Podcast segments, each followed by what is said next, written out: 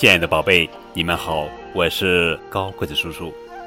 今天高个子叔叔讲一讲中国历史故事。孔子周游列国。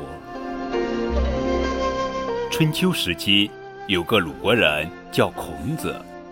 孔子出生在一个没落的贵族家庭，但他十分聪明好学。三十岁就成为有名的学问家，许多人都来拜他为师。孔子在战乱时提出实行仁的主张，为了推行仁，从公元前四九八年开始，孔子带弟子数十人在外游历十四年，先后访问魏、陈、曹、宋、郑、蔡等国，各国人。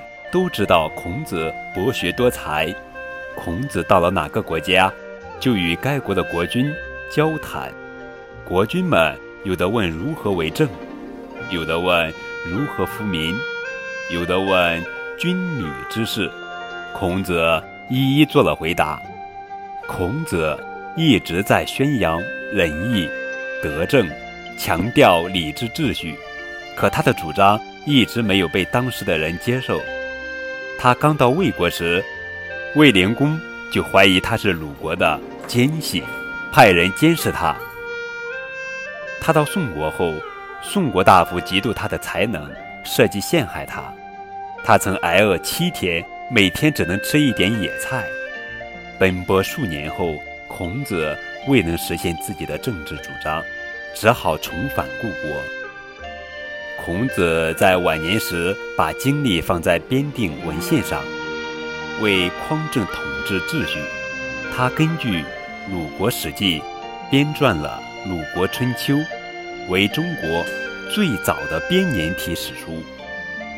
除此之外，他还修订了诗、书、礼、乐、易等典籍。虽然孔子的主张不被当时的统治者接受。但是他的弟子继续传播他的思想和主张，形成了儒家学说，至今都影响着中国。